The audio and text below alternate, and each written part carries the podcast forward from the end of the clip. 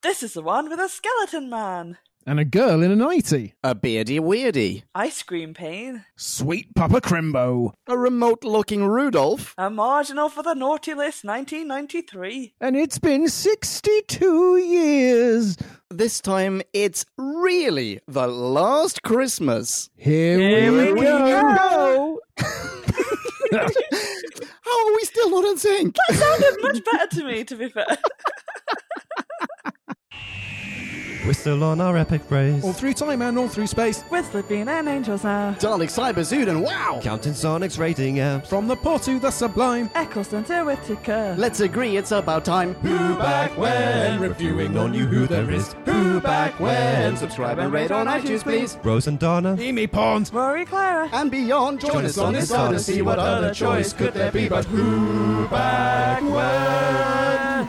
Who back when? Bing bong, future Leon here with, yes, yet another, presumably the last, apologetic intro. I'll make this brief, but I really have to stress that this episode was cursed. Cursed! We tried a different remote podcasting platform this time. We used to just do it on Skype before, now we tried something fancier, and it did not work out well. We met on two separate occasions to record this review, and the first one had such latency we had to scrap the idea entirely before it even really started. And the second time around, which is the one that you're about to listen to, once we actually downloaded the audio from the platform to edit it, well, I mean, you'll hear for yourselves. It's not ideal, far from it. My voice seems to be the most affected, fortunately.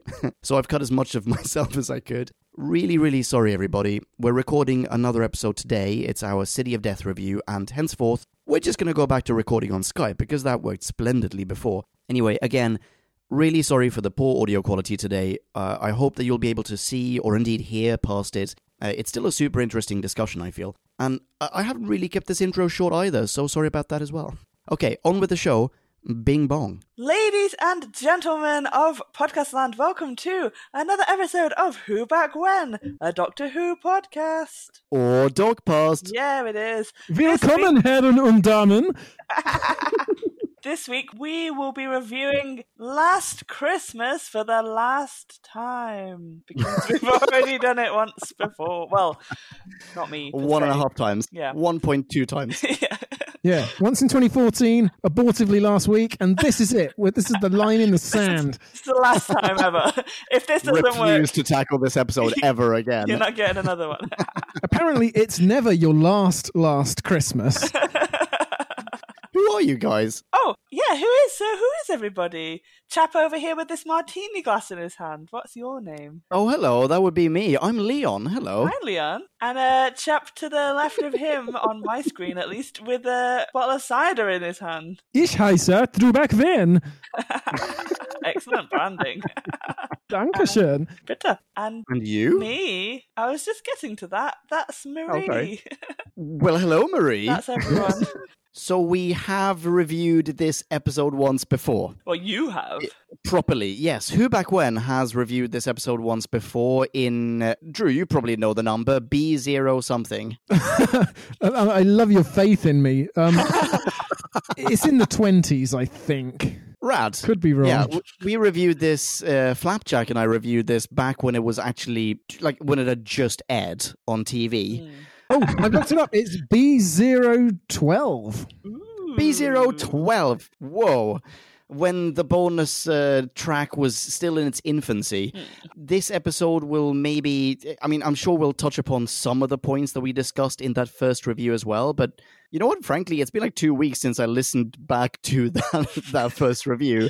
I don't really remember everything we talked about. Um, so, yeah, anyway, maybe go and listen to that review as well. For the complete Who Back When Last Christmas experience, listen to both of these. Yeah, if you want to hear an hour and a half of Flap Hammer making dick jokes, you know where to And go. me, I made some dick jokes. Yeah, but not with the same panache and skill.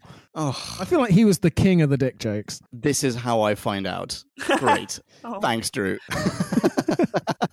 Right, yes. So, w- well, with that in mind, before we jump into a B Scout, high level, did you like this? Yay or nay? Go on, Marie, you go first. Yes, I did. I really enjoyed it. I have to say, I rewatched it again just before I knew we were going to record today because obviously we tried this last week and that was a while ago now. And I don't think it quite stood up to. I think if we'd have reviewed it last week, I would have given it a higher rating than this week. Okay. But it's still, it's a really fun Christmas episode. I do enjoy it. It is, right? Yeah. Yes. Yeah. Drew? I thought it had some rewatch value. I watched most of it again, although not all of it. I want to like it more, but can't quite bring myself to because it's got Father Christmas in it. He's not even called Father Christmas; he's called Santa Claus. But I may moan about that again later. Um, but it's so un-Christmassy in mood and tone for large parts of it. I just can't quite mesh all these things in my head. I think that's a fantastic point to discuss. So let's definitely put a pin in the mood and maybe revisit it at some point post B Scout. Oh, is that what we're doing now? Let's. Segue by stealth. Nice. Time for us to synopsize, Clarify and summarize. So take a view. And grab a brew. And listen to this overview, this free for all. we like to call A bite-sized chunk of who? Bite-sized chunk of who? Ho, ho, holy moly! It's Christmas Eve, and as though in a dream, Clara wanders onto her ample roof terrace to find Santa Claus and his two elven compadres, Ian and Wolf, attempting to rein in their flying deer. It's a Christmas miracle! Or is it? The doctor soon arrives and demands to differ. Doc spirits Clara away to the relative safety of a scientific research base near the North Pole, only to discover that it's crawling with alien face huggers, whose modus operandi includes inducing a euphoric dream state in their unsuspecting victims while they feast on their brain matter. Occupying the base are a chav, a sexy senior citizen, an account manager, and a dirty old man, and four empty headed crew members in the infirmary. But don't get anyone started on what they're doing there because it's a long story. Are they really there? Does Santa really exist? Do any of us? B Scout over. you are welcome. Aren't you just? There is one one upside to having failed to record this last week and us actually going through with it this week. oh, yeah? What's that? We get to have Christmas in July. Yay! is that Do you know thing? what that is, right? Yeah. It's an American thing. It's horrible. I I hate it. Oh. Isn't it something to do with discounts at large stores or something? Yes, yes. I- Right, I, was yeah. I was in a I was in a I think they turned up the air conditioning to make it feel festive in this in this giant outlet in July, and there were people walking around in in Santa costumes. While it Really? while it was blazing sunshine, like forty degrees outside, like too hot to walk across the car park, and you're inside, and there's tinsel everywhere, and it's it's just the most bizarre thing. That's all I want to say about Christmas in July. Stop it! Stop it now! that sounds horrendous. So, where do you guys want to start? What do you want to talk about? well, last week you, when we tried to record this, you said that you had questions for me and Drew. Do you remember what those were? I barely remember my face. Okay. Okay, okay. I have a question. Imagine you're a dream crab and you need to keep someone dreaming until you've thoroughly drained their brain and Yeah. you have to construct a dream world. Would you put a representation of yourself in the dream world as the obvious point of vulnerability for your victims to fight against? That's a really good question. Who is it that controls what shows up in the dream? Well, I, I think that the um the person who's dreaming kind of dictates the dream because when um so we see Clara before she gets dream crabbed and she's hiding under the table and she's doing her mathematical sums and she's trying to distract herself and then suddenly Danny flashes into her head and all she can think of is Danny and then the dream crab comes and gets her and then her dream is Danny. So it feels like the dream crab is kind of using its psychic link to find whatever you're focusing on and make that. So but potentially people saw the crabs when they were awake Right. So, like, Shona Yeah. noticed that there was she a crab seen lunging something for before it attacked her, and therefore it's made her way into the dream. But I actually thought it was quite clever to be when it was like a dream within a dream, because you going towards the dream crabs to, to try and take them off is kind of like that's you trying to wake up. And so then the defense mechanism kicks in. So it's like you don't want to go near them because you think they'll attack you. So you leave them be, completely unwittingly leaving yourself be, and you, and you don't realize that it's yourself there that's being drained. So it's quite savvy. It's only when the doctor comes in and Hmm. puts it all together at the last second that they then realize. Hmm, okay, I just feel like dream crabs, they surely talk to each other, right? And they know what's going on in each other's lives. They seem to be very sociable creatures. and it just it just seems like at this point they would have learned that no, this gambit doesn't work very often or very well. Or maybe maybe it is just the doctor. Maybe he's the first guy to ever figure it out with the help of Father Christmas. Well, because he was going to walk away. Like, they were completely fooled by it. And it was only at the last second. I don't even know how he worked it out because uh, when rewatching it, I thought Clara said something that then made him realize, but they actually weren't connected. What she said wasn't connected to what he said. Of all the things that were discussed in the first Who Back When take on this episode, the one thing that I 100% agree with, and which partly answers this question, is that they in no way look like dream crabs. Yeah. If the way that they look in the dream is just a consequence of the dream, and they then wake up, quote unquote, at the end, and we get to see that they still look exactly the same, then I reckon, in answer to the question, would they fill that dream with dream crabs? Yeah, why not? Because they don't look like dream crabs. Oh, okay, fair enough. So that means you've answered your own question that you spent a long time pondering in the last episode as to whether when we see Clara and the doctor wake up for the last time, are they actually awake? Because they do see a dream crab. Like he takes a dream crab off Clara's face. Yeah, so there's a dream crab, and also there's the whole uh, the, the inception spinner of the tangerine on Yeah. the windowsill. But I, I think there's something which Flapjack mentioned in the first part, which was basically, listen, this is a Christmas episode, so just relax. You Mhm. know, I think that's the thing that splits the, the whatever the correct answer to this question is. Yeah. It splits that answer in twine because on the one hand you have reason and logic, and if this episode were to have played at any other time of the year, then everyone in this episode is dead, including Yeah. the Doctor. Yeah. And there's no way those dream crabs look like dream crabs, and the reason they look like dream crabs in the dream is because like Shona dreamt it, or maybe the dirty old man he knew about the movie Alien. Yeah. But uh, Well, the doctor's theory is that it, it was his dream first, and that he then that they found Clara in his subconscious, and then went to get Clara, and then the other four are just collateral damage. I think he basically described them as. So he definitely thinks that it's his, and he might pos- possibly have seen a dream crab before. So maybe they do actually look like what they look like. Because if if if he hasn't seen one in person, he might have seen a drawing of one or a photo or something. but he may also just have dreamt that he has, that he's seen one. What? Why? What? What do you Well, mean? you know, like when you have a. Have you never had a dream where you were able to speak a foreign language? Like, I, I've definitely had dreams where it's like I wake up in the morning and I'm like, oh, wow, that's amazing. I spoke Chinese fluently. but no, absolutely not. I was just like making noises, but in my dream state, it was perfect Chinese. It made grammatical sense. Oh sense. wow, you are so confident in your dreams. yeah. I, I don't think I've ever had that. I'm now just picturing you lying in bed, tossing and turning, like muttering Chinese sounding syllables. Actually, you know what? I don't think I've ever dreamt that I've spoken Chinese, but I've definitely dreamt that I've spoken Dutch and Portuguese. Hmm. Hmm. Mine would be I would be um, giving a lecture somehow in Chinese to a room full of Chinese people, and I would be stood there and, and not knowing what to say and having to make. Yeah, something you up. know what? That's that's definitely another thing. I've absolutely had dreams where I've spoken on subjects that I, in the dream, was an expert on, but that in real life I know nothing You're about. so like I've, I've been- competent in the dream world. yeah, definitely.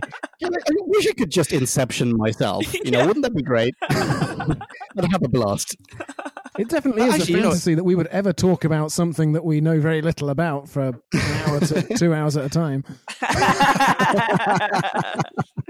But okay, so Drew, you mentioned the crabs being very sociable creatures, and I mean we are kind of touching upon whose dream is it, or who has brought the the alien facehuggers into this dream. Hmm. Why is it that only these people are communicating with one another? And why is it that when the doctor face hugs himself, he goes into Clara's dream? Because, because well, because crab, face crab dreams work like a WhatsApp group. It's not it's not like Houseparty where you can just wander into anyone's chat that's going on. You, you have to be invited. You have to know the people in there already. But but they don't know Shona and Dirty Old Man and Sexy Lady. Shona's basically Jodie Whittaker. Old man is Patrick Troughton's son. I mean, of course there are links. Wait, wait, wait, wait, wait. Is that Patrick Troughton's son? Is that the same guy that we met in uh, Midnight? Different Troughton. Oh, oh really? This one Different is son? Michael Troughton. Really? Yes. No, well, I'm, I'm not, I know very- I'm not making shit up. I'm very happy. Are you done? I've because, moved on. Because the son of Patrick Troughton was given the smallest role in this episode as a dirty old knee grabber. I say he was a little bit creepy in this episode, and then oh, he was he was totally gross. yeah, when he was like scoffing down this chicken, that was really gross. Where did the chicken come from? Turkey, but yeah. Oh, was it a turkey? Oh, Christmas because it's turkey. Uh, Christmas. Christmas turkey. Oh.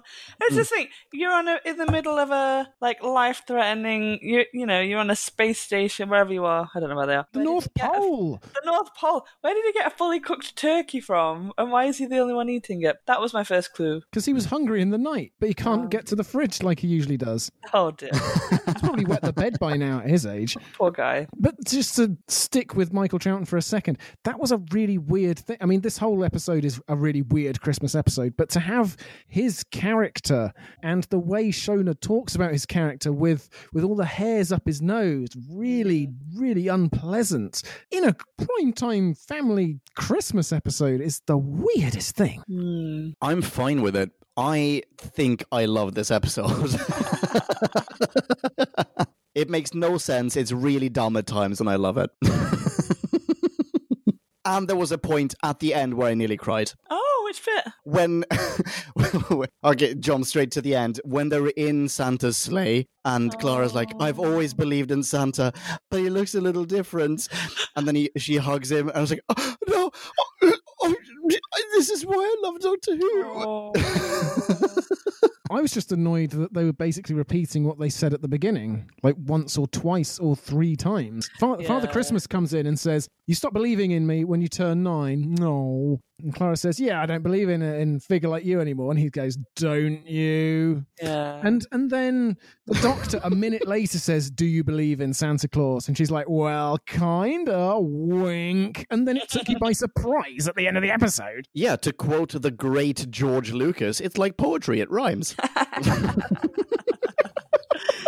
The bit, the saddest bit about that was just the fact that she didn't want to go home. Like the, the it was really dark actually. The storyline with Clara because consistently she chooses, she'd rather choose to stay in the dream, knowing that it's gonna kill her, than go back to her life, which is really really sad. yeah, it really is. Yeah, her, like her life without Danny, basically. You know what? I like fake Danny Pink a lot more than the real McCoy. Like, Well, this is this is Clara's fantasy of Danny Pink, and I get that a fantasy it isn't going to be like the reality, but it does also betray perhaps a level of ignorance of Danny Pink's true nature. But then I do think that we only ever see Yeah. Danny. Generally speaking, we don't have very many scenes with just Clara we do Danny see Danny, own. generally speaking, he was generally speaking last time.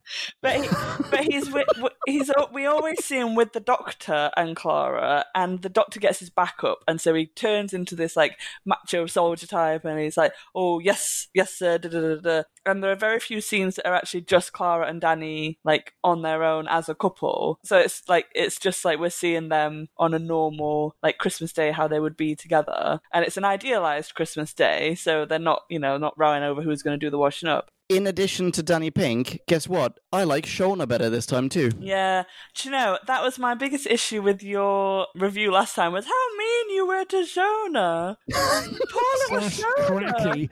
Cracky, I know. How rude. I know. I, I would like to apologize to everyone in the world for for my past self's behavior. I, I think you That- should that- apologise to Faye Marsay more than anyone. yeah. is is that the name of the actress playing Shona? Tis indeed. Hmm. Right, Faye, I'm very sorry. I was young. I I, I didn't know any better. But Yeah. Wasn't that long ago, Leon. oi, still young, still young. There was a lot of peer pressure. He was trying to live up to Flapjack's stratospheric level of dick jokes. so should I tell I you? thought my dick Oh. jokes were fine. You go, Marie, you go. Should I tell you my trivia that I came across about Shona? Oh yes, please. So Mm. when they wrote this episode, Jenna Coleman hadn't decided yet whether she was going to do another series or not. So they kind of had to write it with like either ending in mind. And so apparently they wrote the character of Shona to be her replacement. So she would have been the next companion had Clara decided to leave, which I think is really cool. Like I think she would have been a great companion, and she do- she I agree. She definitely um, has a vibe of Jodie Whittaker about her. Wait, sorry. Does she really? Aside from the the pronunciation, aside from the you know the accent, the- accent, and the the blonde little hair. blonde bob. I don't know. Like, yeah, but those are all superficial things. Be- Uh. behaviorally, I don't find them particularly similar. maybe yeah. I, I think that Capaldi and Shona together would have been insufferable. Do you think? I think- Really? Capaldi would have been the arch skeptic, as he is, and that's fine. But Shona, all she does throughout this episode is just give Father Christmas lip. Like, oh, and how does this work? And how does that work? And to have those two being the double act throughout the series, I'd have just got really weary of it. Mm. Really? Do you know what? Okay, yeah, sorry, Marie, this may not make as much sense to you, but as an, a reference to the audiobooks, Shona really rem- it reminds me of Lucy Miller.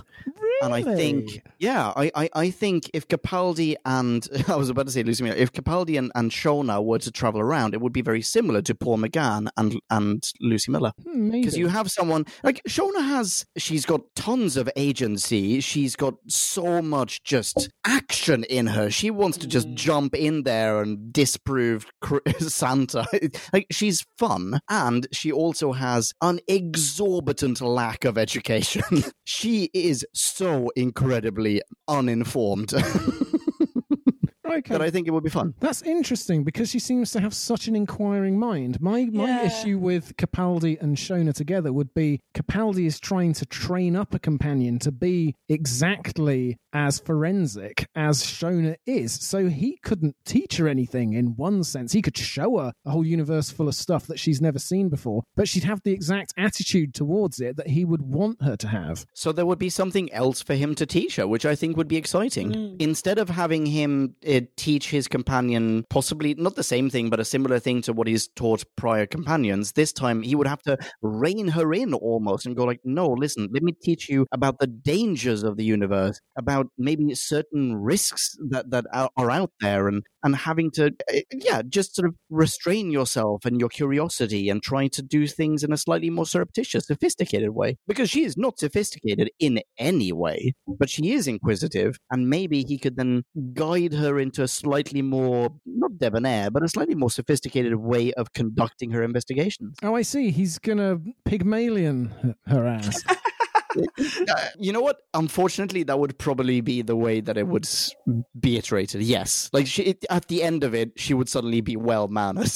but in general, I think she would just be slightly less reckless, and she would know. Oh, she would obviously know more about. She would know what a Dalek is and what Cybermen are and what all the various aliens and intelligences out in the world are. She'd meet the Masters. She'd meet the Great Intelligence. Yada yada yada. It'd be great. That is a hell of a series, by the way. freaking amazing series. Yes, and it's Shona, and she's being a total chav about it. This was not the first time that we have a chav companion. Mm. well, I mean, We've no, you don't need to tell companions in the anyone that. Exactly. Anyway, yeah. So, so, so, yeah. I think she would be great. Marie, uh, same page club. Oh yeah, I think she would be fantastic. Yeah, I think she'd be really interesting because she's so different from what we've just had as well with Clara. Yeah. Yeah, and I think yeah, everything you've just outlined. It, yeah. Do you know what though? As not watching it, I didn't get this, but as you're describing her, I kind of got a bit of a Donna vibe about her. Like she was the one. Oh, She was one who was going in and poking her nose where it wasn't needed, and and Was it when Leon said the words supremely unsophisticated, extravagant?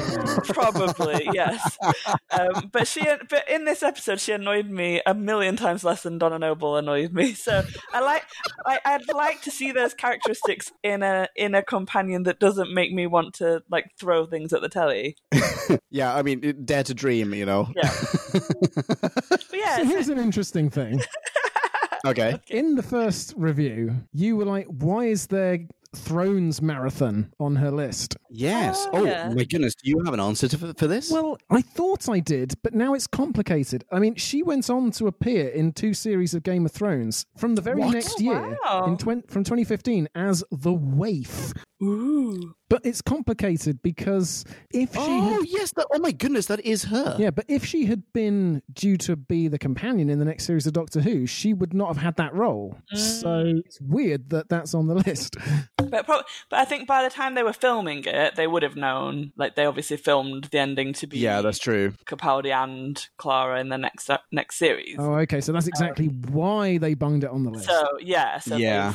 They've added it in as a little nod to her. Oh, oh my goodness. All right. It's been years. I finally get closure on this point. Hmm. that makes perfect sense. Thank you. That's awesome. Yeah. yeah, and just to cover a couple of her other roles, I also remember her as Candice in Fresh Meat and Katie from My Mad Fat Diary. Characters that stick around for a few lines per episode, precipitate a plot point, maybe tries to seduce one of the leads and then moves on to a better TV show. Something I noticed this time around that I had not noticed the first, I think, I, I, I mean, basing this solely on that first review, is that Shona has a lot of lines that are just there as a possibly Moffat-y way of saying, you know what? You see what I'm saying? Because Shona has the following lines, which you may not necessarily pick up the first time you watch it. Am I dreaming? Mm. This is mental. This is totally not happening. You're asking Santa he doesn't exist. I see. I think this is a this is a thing that I quite liked about Shona is that she's she's very sort of blunt and straight talking, and you, you don't you know she doesn't come across as that well educated or intelligent or whatever, but she's very astute and to the point, and so she's the first person in the whole episode to say, "Am I dreaming?" Because I think Yeah. in the TARDIS, Clara had Clara and the Doctor both make a comment earlier on about is this real, but none of them connect it with dreams, and she's the first one who says this is a dream, and she's also the first one to say. Like the doctor says, has anyone else got a pain in their head after they wake up from their dream within a dream within a dream? Uh, it says Yeah. who else has got this ice cream pain in their head, and she's the first one to put her hand up and go, "Yes, like I've been feeling it this whole time," and everyone else is kind of in denial, and it just feels like she's really in touch with like I don't know something. She asks the right questions, and she's not afraid to say something that might sound stupid, but she because Yeah, has agreed. no- um, And it also seems like her subconscious is constant, like throughout this episode, her subconscious is trying to tell everyone, Yeah. you guys are idiots. I'm the one who knows exactly what's going on. Yeah, I've been in hundreds of blackouts. I know exactly where I am and how far from lucidity, how many layers from reality I am right now. Yeah, exactly. I, the way that I feel right now and looking at my arm and not seeing a single track mark, clearly an alien is on my face. Oh. here we go. I'm going to reboot the show now. Cracky, here I come. No. Christmas cracky! Oh, Oh. Dirty old man, he he dies. Yeah. dirty old man. but dirty old sexy man. lady, account manager, and oh, sorry, yeah, oh, and Shona, I guess. Are they still being incepted at the end? I always took it to be that because I think the first time Clara comes out of the dream and the face hugger comes off and just disintegrates, it looks we- like I've struggled to imagine an alien that just dissolves into ashes when it stops feeding. Like that just seems ridiculous. And so I fully expected the the next time that they woke up for real that it would do something different, and it doesn't. Every time it does the same thing. And so I don't think I was ever convinced that anyone came out of a dream properly this time. I have another thing which I don't think that we addressed in the previous review. Everyone morphs out of Santa's sleigh, Hmm. right? Everyone leaves Santa's sleigh. And at that point, we will never ever see uh, Sexy Lady, Shona, and Account Manager. Ashley. Ashley, thank you. And Bellows. Bellows is the name of the sexy lady, bizarrely. and then Clara and Doc also morph out, but we learn very shortly thereafter that in fact they are still in the dream. Yeah. They're still like one layer in because Clara is old at that point, Hmm. right? Wouldn't that mean that everyone else is also one dream in? No, no, because this is what you and Flappy were arguing about for an hour last forgot. time. when when the doc It's a good episode. when the doc and Clara are two layers in, everyone else is one layer in. So they wake up All Right. and the Doc and Clara have one extra to go. But I don't What think. or makes you believe that? Why do you believe Yeah, that? I don't think that there's any evidence to say that. I think they just they Well, wait. there's no evidence either way, so we could either argue for another hour or just say whatever. I, So what I the think- only reason you believe that is because it's Christmas and you wanted to have a happy ending. I think they wake Christmas up. is July. I think they wake up and they because they were convinced that they were awake and this was real when they were in the space place. No, North Pole, uh, and it was and it was sorry. It looks like a spaceship. I keep thinking they're in outer space. And the only thing that convinced them was the doctor, and even that wasn't enough. They had to see evidence. They had to read the book and prove that they were in a dream. So the next time they wake up, they're on their own. They don't have the support system anymore. Of course, they believe that they're awake. So I think every one of them woke up into a life that was or was not similar to their own, and assumed that that was it, and they probably just died. I think also, yes, I agree a bajillion percent with what you just said. But in addition to that, I also believe that because Shona is the one who's controlling all of this, like everyone is in Shona's dream, right? That means that by default, Shona must be the deepest, dream wise. And even if she is not, even if she has just started one dream, that means that Doc and Clara, if we are going with your theory, Drew, that actually they are one dream layer deeper than everyone else, that means that Doc and Clara were already in a dream at the end of the last episode, which ended on the post credit sequence with Santa coming in. Yeah. Meaning the last episode also did not oh, happen. Oh, the last episode of Santa's appearance makes no sense. Yeah. None at all. It, it doesn't even have any continuity with the beginning of this episode. And I get that they're, well, I mean, if, That's, if, it, oh, wait, that's a very good point. if, if it is supposed to be continuous, then there would have had to be a dream state slip. In fact, you know what it is? Father Christmas is real. So the real Father Christmas appeared to the Doctor at the end of the last episode. And so at the beginning of this episode, they are one dream layer in. That is Dream State Santa. Doesn't even have the proper name. And they just go from there. right. Okay. Drew, what do you have against the name Santa Claus? Oh, yeah. Well, I mean, it's it's not Father Christmas, is it? It's, it's just Doctor Who for the American audience. It's like, nah. It's not Wait, is Santa American. Claus an American thing? No, it's like St. Nicholas. well, it's like Sinterklaas. It's, it's like the Dutch, but Yeah. yeah. Oh. I just grew up with Father Christmas, and Santa Claus was the American version that whole time, and now now it's ubiquitous, and I'm sad. You're really Because- because on they won. America this episode, Drew. Yeah, That's all right. Come we- at me. It's not like we have listeners there. It's not like you have a wife from a. Yeah, it's like, it's like I've got one American wife. That makes it all right.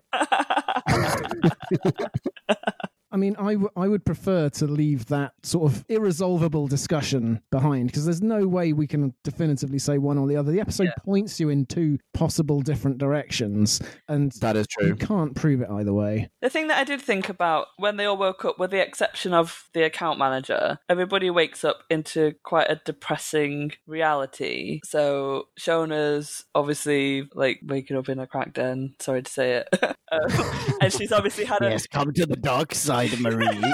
she's had a falling out with potentially a boyfriend or something like you know she's on her own on Christmas Day. It's not very nice. Dave. Dave, yeah, oh Dave. The sexy lady wakes up and realizes she's in a wheelchair. Clara wakes up and is without the love of her life, lovely Danny. And yeah, and I did wonder whether there was something about the dream crabs that kind of targets people that kind of want to escape something and therefore they're more inclined to believe a dream. You give them a dream world in which you can be more successful or have the things that you don't have in real life and they're more willing to get swept along with it. So, how sad does that make the Doctor? How regretful after the his doc- many lives. As I was say the doctor has just found out that he he thought he was going to find Gallifrey, and he's found out that it's got like it's not there. So he, oh, he's yeah. and he's lost his favorite companion, the best companion he's ever had, in my opinion. So yeah, he's he- been there his entire She is life without him great. knowing.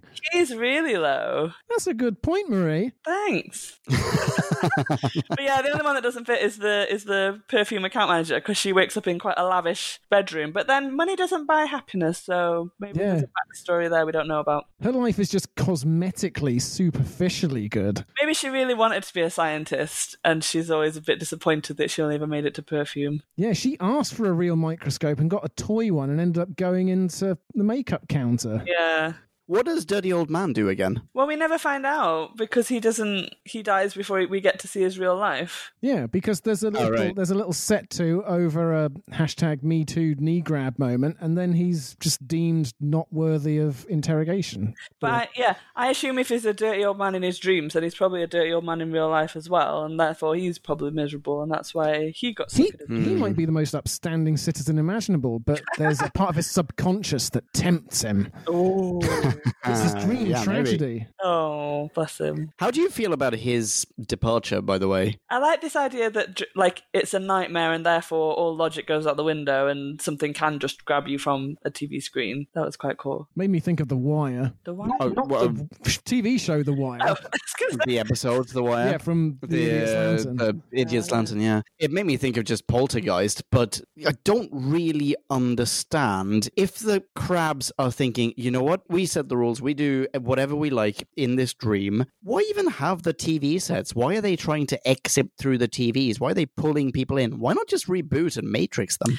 Because I don't, I don't think the crabs do set the reality. I think the brain of the individual sets the reality, and they're just working within the frame that they've got. Oh, I see. Okay. So they don't just, they can't just appear in a room. They have to, like, crab that was in the next room had to fall off the table and break its enclosure, and then come and find Clara. It's like it still has to make dream sense. Does that mean that Shona is the one who's making the crabs go through television sets? I don't think, I don't think it has to be. I don't. I know you like this theory that it's all Shona's dream, but I don't think there's any. I don't think it has to be Shona's dream. That it's, they're all in a like mutual dream space. Like any one of them can manipulate it. Hmm. Hmm. Hmm. Hmm. I think we are led to believe that this is Shona's dream. Sorry, I don't want to get back into this, Drew. I know that you don't want to talk about this, but it, I do think that we are led down that path by the by sheer virtue of her Christmas to do list. Yeah, but just because, like, maybe she fell asleep first and created this world, but it doesn't mean that other people can't influence it.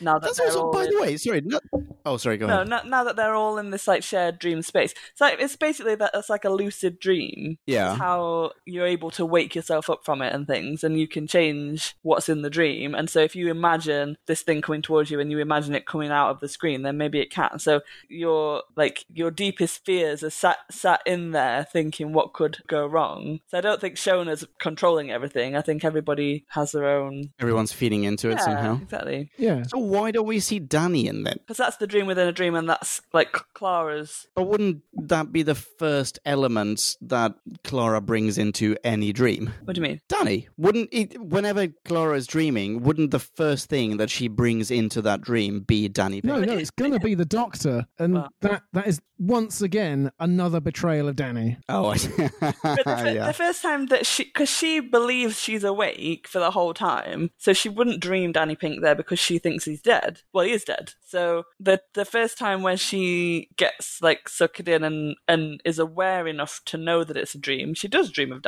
But before that point, when she wakes up from the Danny dream, she thinks she's awake. Okay, yeah, So uh, I'm with you. yeah, so she so she wouldn't put him there because she knows like she doesn't she's not consciously manipulating it because she thinks she's awake at that point. You can't just Okay. bring Danny back. Hmm. Can I say just one thing, which would be my Please last do. contribution to this debate? In summary, after having just watched Series 8, we all saw it. We know that when Moffat takes on something this multi layered and ambitious, given sufficient scrutiny, it's going to fall apart, just like the last three episodes we watched, and in fact, most of them. Mm. So I, I think trying to pin any rules down as concrete and say this is right and this is wrong in relation to those rules is just time filling. Yeah, I think you're right. And on top of which, there is the whole "this is a Christmas episode" element of it, whereby yeah, screw the rules. Yeah. Although there is one inconsistency I would like to point out. Even oh, though Please do. Doc at the beginning is so hostile and confrontational to, to Nick Frost on the roof. Mm. Oh yeah. And he's he says to him, I know what this is, I know what's happening, I know what's at stake, which would seem to imply he already knows this is part of the dream and he just happens to think that Father Christmas is on the side of the villains. But then he gets back to that same level later on and, and forgets. He just forgets. And I think it's just Moffat trying to have tension early on and then a surprise reveal late on. Mm. And you can't have both and have the Doctor be clever and have it make sense. But he's trying to have his cake and eat it too. So I think that's also a factor. I don't think he knows that it's a dream. I think he only knows that it's not Santa. yeah. Oh, what? Because he's encountered so many robot Santas over the years, he can't possibly take one, accept one as real. But he like he, he, he doesn't. Frost last week in the TARDIS at the end of the last episode. Wait, that's true. Yes. So there must have been. I I sort of assumed there was. They had an altercation that we are not privy to, and now he's worked out that he's a bad guy for some reason. Uh, I, I'd like that to be true, but I think it's just having his cake, eating it too. But the thing, the thing that annoys me about that is that there's so much drama in the beginning about like the whole world could be at stake, and like these dream crabs, you don't know how many they've infiltrated all of humanity, and then that just gets totally forgotten about at the end. It's like, well, me and Clara are awake now, so let's tootle on back and let's not worry about the rest of them. yeah, some some creature may be eating our brains right now, but who cares? Yeah. It's entertaining. Which maybe is Yeah. is more of a clue that they are still in a dream because dream, you don't care about the bigger things when you're in a dream. Oh, but Capaldi is the grumpy old man 2.0. He just after a while he loses interest and fucks off. I mean, that's that's the Doctor's whole raison d'être. yeah. He is wonderfully grumpy in this episode. Yeah. Really wonderfully grumpy. I love how grumpy he is about just holding hands with people. Oh, I love that Just that, just that little act of holding someone's hand. He's just like, ugh, no, why? Why? Like, I'll, I'll I don't want to hold indulge this. Hand. no one else. And all these little, you know what? Actually, this episode has tons of really nice lines. Mm, You don't look much like a scientist. That's a bit rude coming from a magician. yeah.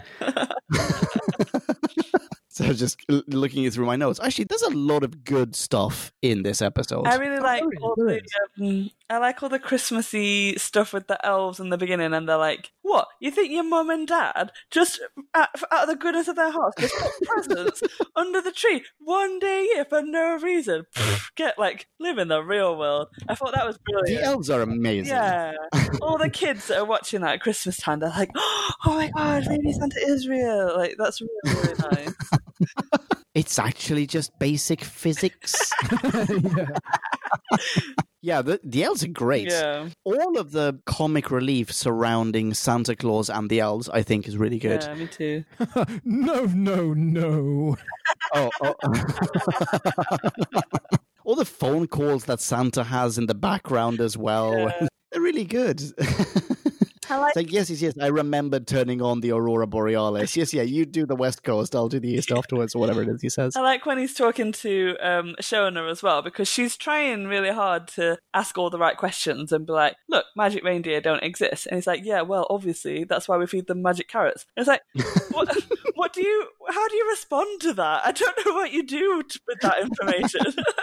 like, oh, okay. Not to prove a prior point, but that does seem like the kind of dream logic that may be introduced by Shona, the dreamer. Oh, Yeah. Uh, you, the thing is, Leon, is you listen to yourself plugging this point for an hour and a half, and you're like, you know what? That guy sounds like he knows a lot of things.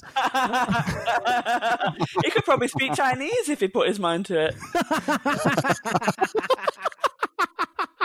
Absolutely. Touche. That's French, another language I speak perfectly.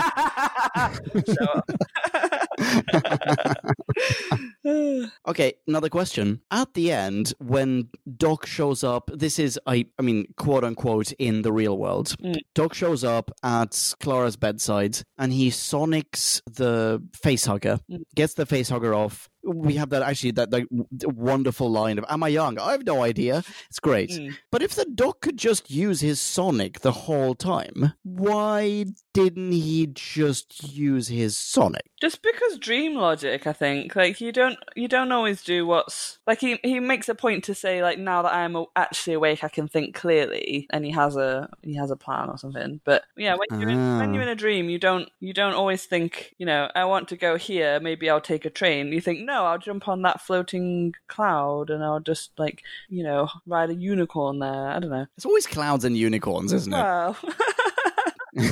Classic So dream hear. public transport. yeah. I, actually don't remember a lot of my dreams, so I don't, I'm not. I don't have anything to go on. No? no. For everyone keeping count, uh, I'm now two martinis and two s- uh, screwdrivers in. I've now poured screwdriver number three. All right. You're about to enter the fifth level. Oh. Did anyone notice the Christmassy, the thematically Christmassy intro sequence? The opening credits. Oh, with snowflakes and things. Yes, snowflakes and I think baubles instead of planets. Flurries of Uh, snow in the time vortex. Exactly, yeah. I like it. It's classic. It's classic Christmas stuff. Hmm, that's nice. Okay, how do you feel about the, in my view, quite emotional scene of the two of them confessing their their mutual lies to each other? No, I never found Gallifrey. No, Danny Pink is dead. Well, it's following so quickly on the heels of all the prior annoyance with their lies. Okay, it's great that they are finally confessing and being straight with one another, but Clara slaps the doctor and says, You know, I have a right to be annoyed with you because I didn't tell you this very important thing. Mm. And it's like, really? and I get, I get the doctor. What he's saying is an incredibly bad taste, but he's he's trying to get a shocking reaction out of her to jolt her away from thinking about this other thing. So, Yeah. you And it doesn't feel like he would have said it if had he known that Danny was dead. He wouldn't have gone there. It was just a like, oh, your boyfriend back home. He might be doing this, this, this. yeah, absolutely not. But it, you can also see how it would be so incredibly hurtful to her to hear that. Yeah, I, I- I don't think I was thinking so much about his line about Danny banging someone else or whatever it is he says. I can't remember what he says. Oh, he's ugh, oh, going down on your neighbor. I can't, I can't remember what he says. But it, it- I, I, I wasn't thinking He's so much out with about some that. blonde crack whore right now. The- I, reg- maybe her. You know what? I, I understand her reaction in that sense. Mm.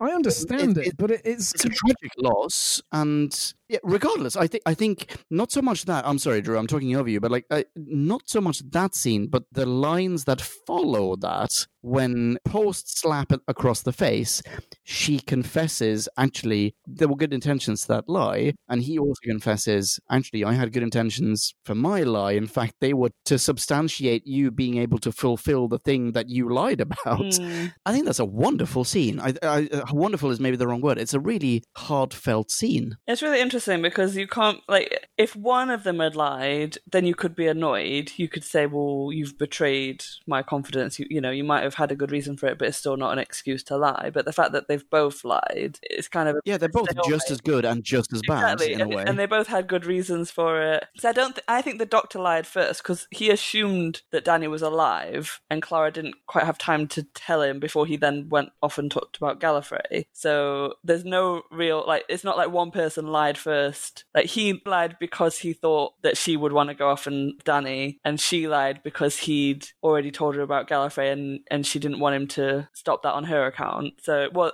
you know, it was a really complex yeah. situation. I think I think it falls apart the way you just described it. The doctor Oh. says, "I've just found Gallifrey," and Clara's going to be like, "Oh, great! I've heard all these things about Gallifrey, and you must be really happy you found it. Can I see it?" Uh, you know what? They're actually really racist and xenophobic. You wouldn't like it there.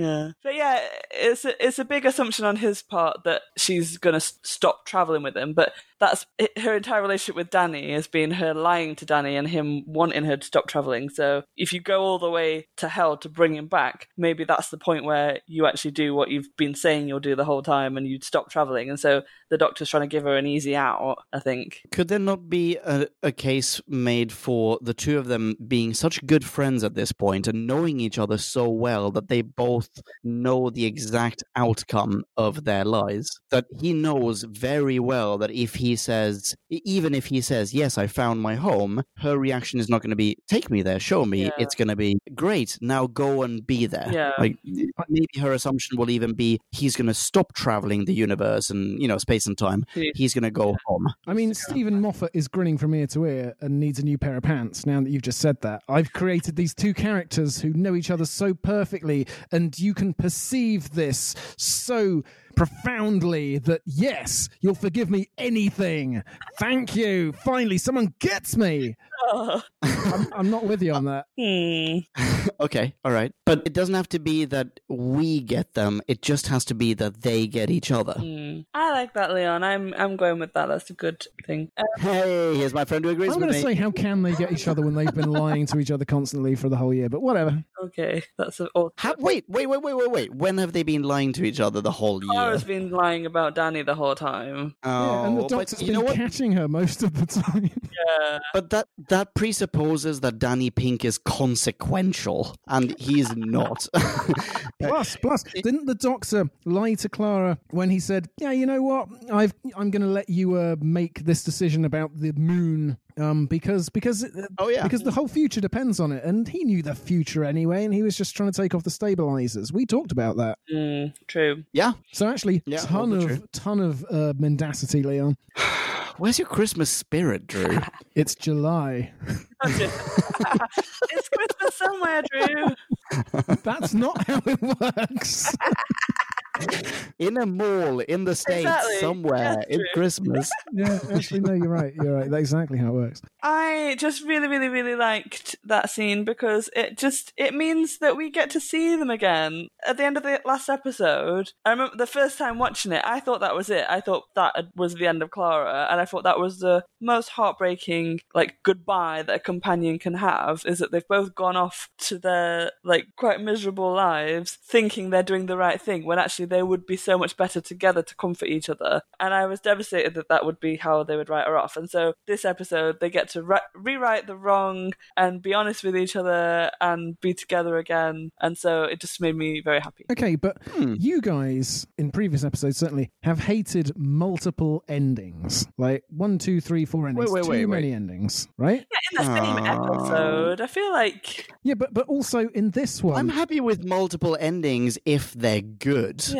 Unfortunately, the last time that we had multiple endings, they were m- mostly, or, or most of them, if not all of them, were utter shite. Yeah, but but the thing about Moffat, right, is is he sets up an ending, and actually it's not an ending. Having his cake, eating it too. So then someone gets to come back again and again. In this episode, towards the end of it, Clara calls the Doctor impossible, mm. which is what the Doctor called Clara. You know, from the beginning, she was the impossible girl to begin with. There's a really nice mirroring of her introduction, but inverted, that would have really it's like poetry, it rhymes. yeah, that would have really suited her exit. When um, they are pulling a cracker, instead of Clara having to pull Aged Smith's cracker last Christmas, Capaldi has to pull Aged Clara's cracker this Christmas. Hmm. And it's all this lovely mirroring that, were this her final episode, would be a really clever way to give her a send off. But it isn't because she comes back for another year. Oh, but do you think they they wrote all those things in because they thought it was going to be her last episode? Maybe. Very possibly. I hadn't thought about the cracker, by the way. That's a that's a really beautiful parallel. Yeah, that's really nice. Ah, damn, that would have been a good ending. She gets a good send off, doesn't she? She does. Well, I mean, I mean, you Yeah, think she she's died, but guess what? oh yeah. Forgot about that. Is that the flying diner thing? Is that the diner TARDIS? Yes. Oh, that, that TARDIS can suck it. That's just the worst. okay, maybe this would have been a better send off. But no, but I don't care because I just like her and I want her to be in more things. So I don't. Care. Yeah, Oh, the next series, Up series the diner. nine, is marvelous. Yeah, I, I it is remember right. It's great. yeah. They should have. So- they should when they realised that she was staying, they should have scrapped all these little nods to previous things and saved them and written them into her actual last episode. Ideally, yeah. Yeah. It Hmm. would have been hard to recreate, but you Well, know, you, you've got a whole year to think about it, Steven. Yeah, I did. I was. It was very. I found it very emotional as well when he um, went to her, and it was sixty-two years on. So she's like in her eighties, and she she's lived this whole life, and she'd led this really adventurous life, and I found that really, really very sweet. And that would, I think, that would have been a really beautiful send-off, but it would have been too. Well, well, given that when she exits the show, Mm. that's that's when she's in Diagon Alley and she she dies, Yeah. right? Well, I mean, she dies, and then, as you said, Drew, like, she she goes off in a dino TARDIS bullshit. But given that this is her only chance at a full life on Earth, that's quite sweet. I think Yeah, this is her having that that thing that she misses out on a season from now. Yeah, yeah, that's true. Yeah, so Right. yeah, I'd have been happy with, for this to be the ending. Uh, don't get me wrong. Yeah, and it's really nice because she does what she loves, which is teaching. But sh- that spark of adventure and like, I want to see the world. Like she says, I've taught in every country in Europe, which seems extravagant. To be fair, there's a lot of Yeah, yeah. Europe. like, she can't have been in each of them for very long, but you know. No, she just she just dreamed that she did. She dreamed that one day she could speak Moldovan and teach a class. exactly. By the way, I got to say, in relation to this scene, I've got to drop Abby's review of this episode. oh, Oh, let's hear it. Oh, Ugh, those prosthetics are terrible. oh no! Wait, what? Which prosthetics? Clara's old woman oh, prosthetics. Clara. No, I thought that was quite good. I thought it was good as well. Yeah. I mean, Guilt. Okay, you, fair enough. Fair enough. I mean, it definitely looked fake, but it, Yeah. it, it always does look fake. Yeah. I think it was on par with Matt Smith's. I was going to uh, say, now that you've linked old- those old two, person. it it does. She looks like the how they aged him. They look very similar. She looks old the way that you might look old in a dream. Ooh, nice. I see that that gives them license to get away with anything. Yeah, yeah, let's go with it. She's How not a professional makeup yippee- artist. Of course, that's what she'd think she would look like. Clara's dream. How it just happens to be really low budget. I mean, that's, that's all. total, total non sequitur. How did you feel about the yippee yay moment? Not yippee ki yippee Who yay moment. again? Yippee yay! Yeah, i it's a very cheesy delivery by Capaldi in the sleigh as he's navigating, he's maneuvering, piloting the sleigh. It is a lovely scene. It is very cheesily delivered, though. But is that meant to be a slightly mispronounced version or reference to one of the greatest Christmas movies ever made, namely Die Hard? Well, I mean, that would save it for me because Oh, really? my note, my oh, sorry, Marie, go ahead. no, yeah. Well, that's that. I took it to be a Die Hard reference. Then why yippee yay, not yippee ki Maybe They couldn't get the rights. Well, no, he could Oh, say right, because yippee-ki-yay. is trademarked. yeah, every time anyone says yippee Bruce Willis gains a swimming pool. his his his garden, his estate just gains another swimming pool. I, I think though, if he were to say yippee ki then millions of fathers would be teaching their sons and daughters about motherfucker. Uh, it- it- they'd be saying, "Why is he saying that, Dad?" Well, let me tell you about a little film called Die Hard, and I don't feel like the natural progression from that parental reference is to, t- teach your kid about the term motherfucker. I, I feel like the, the natural thing there would be it, just to say, yeah, there's a there's a really cool film which features the line yippee ki yay. yep, And and, then go, that's all. End of line. put it on. That's right, Timmy. When you're old enough, we'll watch the movie together. So it's But I want to watch it now. Why can't I watch it now? Because it's an action movie, Timmy. Was that your name, Timmy? Timmy, if that's your if that's really your name, it's an action movie. You're not old enough to watch You it. forget my name quicker than the doctor, Dad. What should I say, motherfucker? Wait, I don't have kids. Am I in a dream? Someone pinch me. Yippee feels like trying to get away with a, a rip-off of a Die Hard line. It's like the Asylum produced a copy of, you know, a rip-off of Die Hard, Well, which I bet you they did. I would I would much rather have had the doctor say gruffly yippee ki at any moment in the pole base. Like when they say, "Oh, are we still dreaming?" or, or we or we've got this far, and he goes like yippee yippee ki There's there's still ages to go. Hmm. Like why drop it now? It, it is so cheesy. The way that he drops it as well, like while he's piloting the sleigh, makes it more of a Wild West thing. In Die Hard, they talk about how it, I'm assuming it's a John Wayne reference. In Die Hard, they talk, why do I not know this? I've watched Die Hard seven million times. In Die Hard, they talk about how let's just say John Wayne uses the term yippee ki yay. Bing bong, that should be Roy Rogers, not John Wayne. Bing bong. And that's why John McClane keeps dropping Yippee motherfucker. And then later on, when Capaldi is piloting the sleigh, that's like he's, you know, on the prairies and the, they're just on the ground. He's in a in a cart. There are there, there's a horse in front of him. It makes it more of a, a Wild West theme, which doesn't really tally with this. I think Capaldi just kept fucking up the line and he couldn't get it right. And eventually they were just like, for fuck's sakes, we've got to cut this. It's going to be Christmas soon. And uh, We've been here for the whole of November, Peter. like Sorry. Benedict Cumberbatch can't say penguins. Did you know? Penglings. Yeah. And eventually they just He like, "Fuck it. He's never going to get it right. Yeah. Pink, like pinglings or something, he says. Yeah, that's exactly what he says in a nature documentary that he is narrating. That It's brilliant. that's upsetting to me. That is very upsetting to me. He can say his entire own name and not a two syllable word. No, he can say a two syllable word, namely penguin. Penguin. yeah. Yeah, I like to think that was what happened. Makes perfect sense. Yeah. End of discussion. I mean, my, my note for this scene was that clearly neither Capaldi nor Moffat have ever been truly, purely, uncynically excited. So, of course, it was going to be this cheesy. They must have sat together on set for ages trying to imagine what that feels like. And it's like, I don't know. Can we can we do a Die Hard reference? Oh, sure. How about then um, Clara's blackboard scene where she's scrubbing off dreaming and it's being replaced by dying? And then suddenly she's surrounded by blackboards. Ooh. That is a very nice scene. What It's also a really nice effect, isn't it? That's exactly what I was going to say. It is a great effect. It's entirely seamless.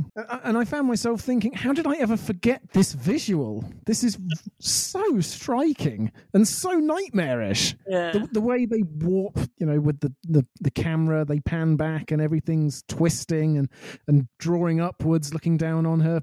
And then, oh, she's surrounded. Oh, my goodness. It reminded me a little bit of the um I can't remember what episode it is when the, the silence are everywhere and you you catch yourself and suddenly you've got writing all over your arms and you don't know where it's come from and um Oh, yeah. Yeah, it's a, it's a similar level of nightmarishness, like definitely. it's just suddenly she's just surrounded and it just says dying everywhere. It's really intense. And um the dream crabs are a bit uh, weirdly like the silence or not like the silence like the opposite of the silence. It's like they're only active when you can see them but you have to stop yourself thinking about them. Oh, that's a very good Yeah, point. Instead of it being an image in your eye, it's an image in your mind. Exactly, yeah. That's what I wrote. It's like it's a weird mix of like the angels and the silence. So there's this idea of you you have to the silence. You're constantly trying to remember them because you want to think about them, so you can know what you're fighting. And then the crabs, you have to try really hard not to think of them. But yeah, as soon as you picture them, they wake up, which is exactly like the angels. Like the an image of an angel becomes an angel, and you're trying to look at the look at the angels, and you're trying not to look at the crabs. I don't know. There's just a lot of it's like a few ideas just sort of in this melting pot, and I don't know. Yeah, I mean, I've already mentioned the wire um, Yeah. being a sort of Yeah. Precursor to Professor Pervy getting sucked into the telly. I found that the face huggers, at least in the infirmary, wrapped around the invalids' heads, were so much like the empty people in The Empty Child. Yeah. Oh, yes. So. All the way back to Moffat's first episode, he is cribbing from all his past glories for this one. yeah. Yeah, very true. Even the visual is similar. Like I, I, I, I don't remember hundred percent. You watched it way more recently, Drew. But I feel like even the visual, as in just the camera work. I mean, like the the the actual logistical camera work is super similar. Yeah, I mean, you've got the beds on both sides, and instead of a face hugger, you've got a, a gas mask sewn onto the skin, but that is Also true. Yes. still quite a similar effect. Yeah. Can I Okay. can I say my Oh, yeah. favorite line from the whole episode? Oh, please. Oh, and what would you say? It's all a bit dreamy weamy.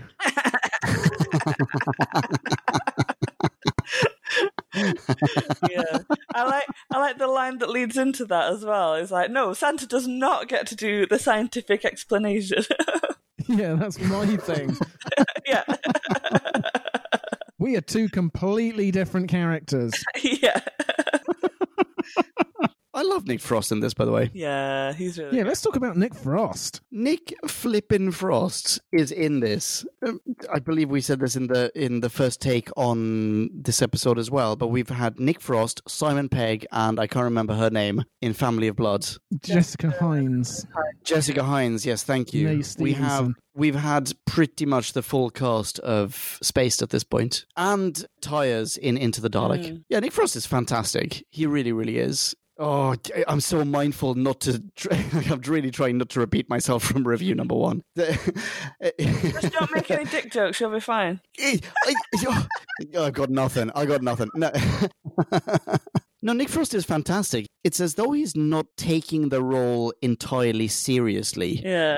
He's not Santa Claus, is what I'm saying. He is Nick Frost playing Santa Claus. I liked um so right in the beginning he is very Santa like even when he's trying to convince Clara that he's not Santa like I'm just a simple man trying to do some roof repairs um and as soon as he like cottons on that she doesn't buy it then he's like oh fine fuck it I am Santa and then he drops the Santa act and then he becomes Nick Frost again um, Yes, exactly. Yeah. It's that weird irony Yeah. because at the end, especially when he leans back and he goes ho ho ho, it's like wow, that is the most fake ho ho ho I've ever heard. yeah You're clearly an imposter. You are Nick Frost, sir. Yeah, and that's him trying to sound like a normal human being. Exactly. This is what normal men talk like.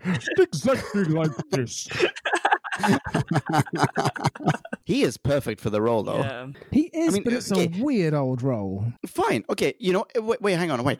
Recast it. Recast the t- the role of Santa in this No, episode. no, no. No. I want to rewrite the role. I don't want to recast Nick Frost. We've got fucking Nick Frost. Am I going to pass up Nick Frost? Am I some sort of idiot?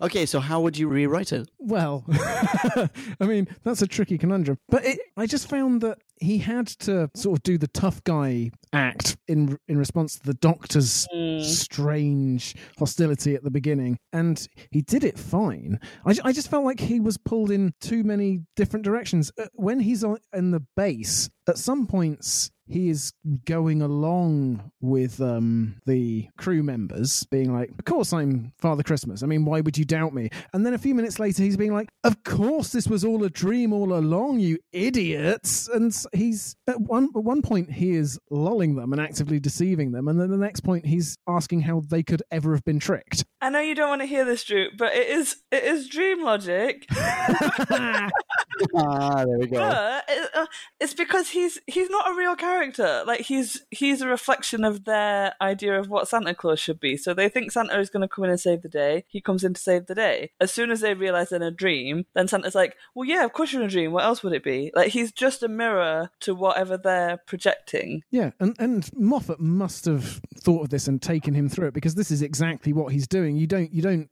have that character eventuate by accident. Yeah, So I'm not in any way saying Nick Frost wasn't up to the task. It's just that he is Father Christmas and he's not Father Christmas and he's three or four different types of mirroring. Ah, yes. because there, because there's five or six of them in a dream. So Yeah, no, he's doing his job. I'm just saying it's a really weird, it's not something I can fully love is what I'm saying because it is in so, I can admire it, mm. but because there's no unity there apart from Nick Frost being Nick Frost and, and I love Nick Frost, but he's also dressed up as this iconic character. He can't be both. He isn't both. No, I think he must be. He has to be both, and and I think that's. I, I mean, I don't see many characters' influence on this version of Santa Claus. I do see Shona and I see Paldi because Shona Shona has brought Santa into this dream in the first place because she wanted to watch Miracle on what is it, mm, Forty Second Street. 34th Street, however many streets there are. What is a reasonable amount of streets, I ask you? Uh, so, it's, so she's brought him into the dream in the first I place. saw a house number in America that was like forty-eight thousand something the other day on a TV show. What? Like that can't That's- be. That can't be what. That no. Streets are wrong. You walk a couple of blocks and like, hey, Marv, the numbers are diminishing. We're going in the wrong direction. 48,000 is in that direction. Anyway, so I, I was going to say, so Shona clearly brings Santa into the stream in the first place, Mm. but Santa, as portrayed by Nick Frost, is far too verbose, far too witty, and far too sophisticated to have been conjured up by her. He is clearly created by Capaldi because he knows stuff about aliens at the risk of repeating stuff said in the previous re- uh, review. He has that uh, specimen jar. He he also is just He says witty. he says the bigger on, the inside line as well. He says the big yes, absolutely. That's not something that Shona will have Yeah, introduced. not- But on top of that, he's just wittier than Shona is. He's clearly he's like he's cleverer, you know. Well, well that's Shona Moffat's whole thing, isn't it? He's essentially written a Mary Santa character. I love it. But as such, this incongruous portrayal of Santa Claus or Father Christmas, whichever you prefer, is sensical because it is a conglomerate of many different portrayal, uh, many different iterations of Santa Claus, many different portrayals or imaginations of the character stuffed into one. Yeah, he's a polymorph. Yes, exactly. As opposed to the xenomorphs that are being ripped off in this episode as well. Remind me, apropos of xenomorphs, where is the alien reference in this? Is that also a Shona thing? No, that is a Professor Perv. And then the doctor reacts to that by saying, Look. Oh, at I've got that line written down actually. Yeah. There's Uh, a horror that's movie called. Alien. That's really offensive. No wonder everyone's invading you. yes, exactly. That's a good line as well. Oh, there are loads of good lines. There's there's the sleigh that's bigger on the inside. There's oh, have I did I forget to turn on the northern lights? Mm-hmm. The problem with telling fantasy and reality apart is they're both ridiculous. That was good. That's brilliant. no, I, I don't want to be the downer on this episode. It is a really good, really fun episode. I just find it easier to admire than to love. Hmm. Fair enough.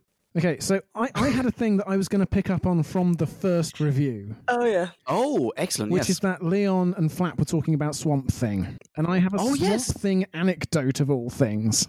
Now, marvelous. the weird thing about this is I may have partly made it up or dreamt it. I'm not sure. Podcast land, let me know if I'm completely wrong. But this is how I remember things going down about the Swamp Thing cartoon, which Leon deemed infinitely more child friendly from the early I 90s. loved that as a kid. I have a memory of this Swamp Thing cartoon being first broadcast on a Saturday morning kids magazine show on the BBC in the early 90s. It might have been going live. Phillip Schofield and Sarah Greene were the presenters, and they built it up in the studio. Here comes a brand new cartoon. We're sure you're going to love it. Everybody give a big cheer for Swamp Thing. And it played, and I don't remember anything except crunchy wild thing, Swamp Thing rip-off theme. Cuts to the end of the show. And the presenters are sat there shocked, surrounded Because by it was an- so violent. surrounded by an utterly silent studio of recently traumatized children.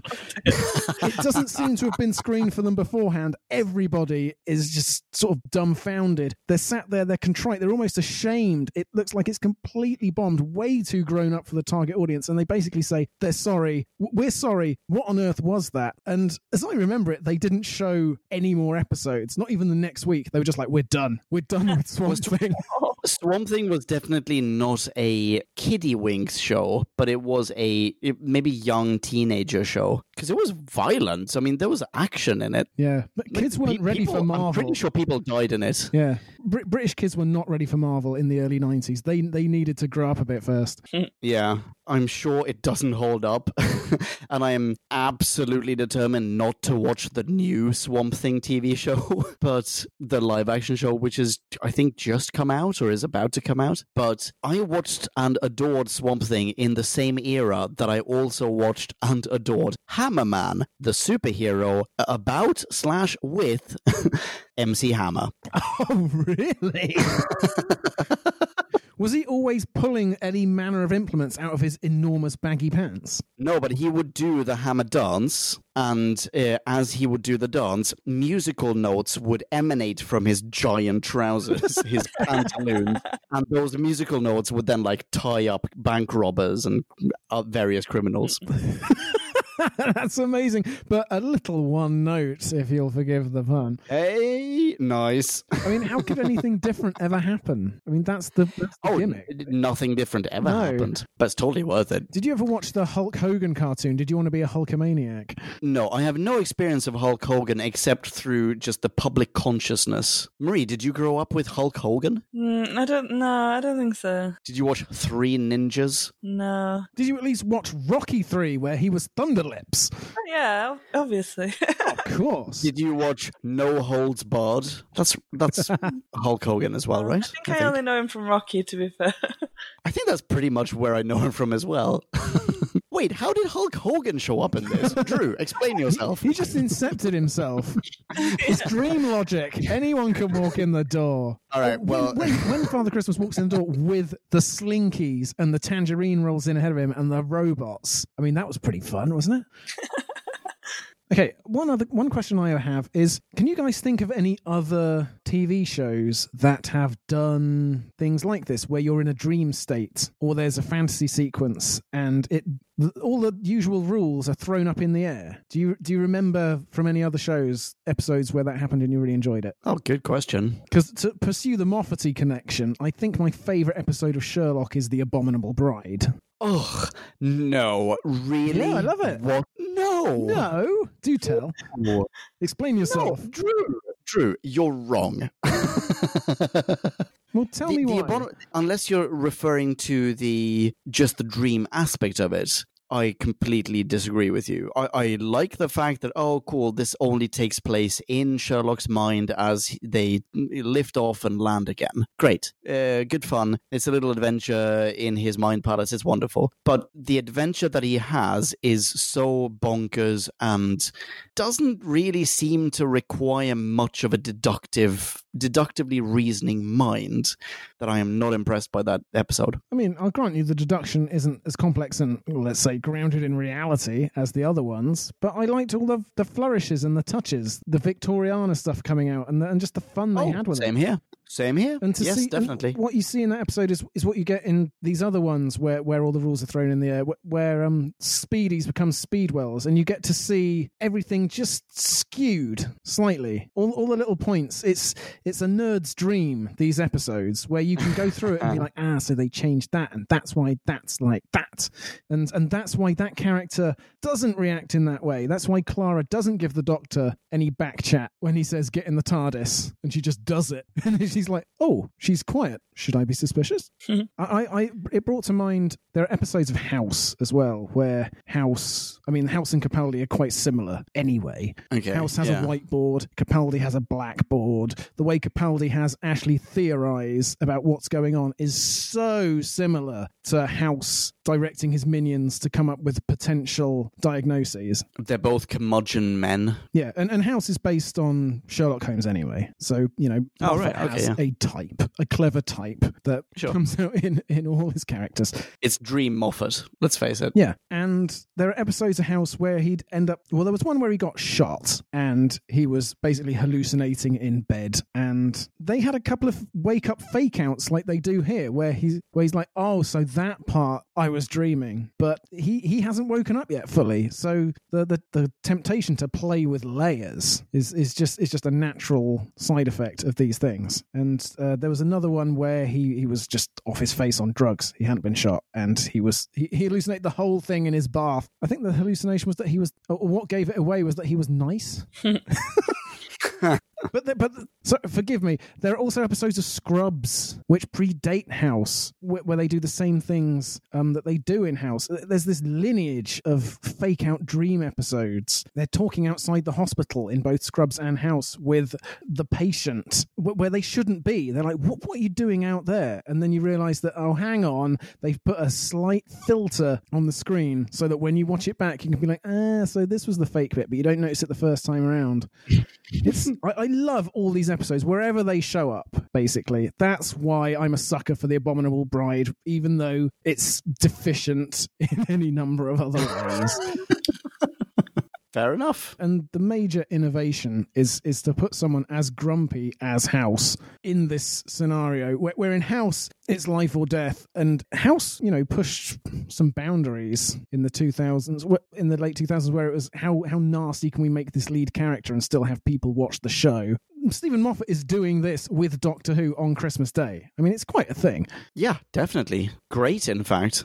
Oh, wait, hang on. Uh, Wait, wait, wait, wait, wait. Sorry, sorry, sorry. Definitely have a question I want to ask you guys before before we jump into ratings. Sorry, sorry, sorry. How do you feel that this compares to other Christmas episodes? To maybe remind you of what we've had recently, we had the Time of the Doctor, obviously. Matt Smith, farewell. Uh, we had The Snowman, The Doctor, the Widow, and the Wardrobe. Christmas Carol. No? Anything? Nothing? I mean, I was going to address it in my rating, Oh, oh okay. Sorry. but Marie, go ahead. Um, I guess like the last one we had was such a big like it, I don't I don't remember it feeling very Christmassy. Matt Smith's send off, so it's nice that this one's even though it's quite a dark episode, it's still fairly light-hearted with the Santa and the elves, and it does and it does feel a lot more Christmassy than a lot of them we've had recently. I think. Hmm, okay. What do you think, Leon? I don't mind the darkness of it. Yeah, no, I- I don't. think it's- yeah, I like. I think it's perfectly fine. In, in fact, thinking about some of the recent ones, they have all had a little tinge of darkness. Matt Smith leaving the show in general, that's really sad.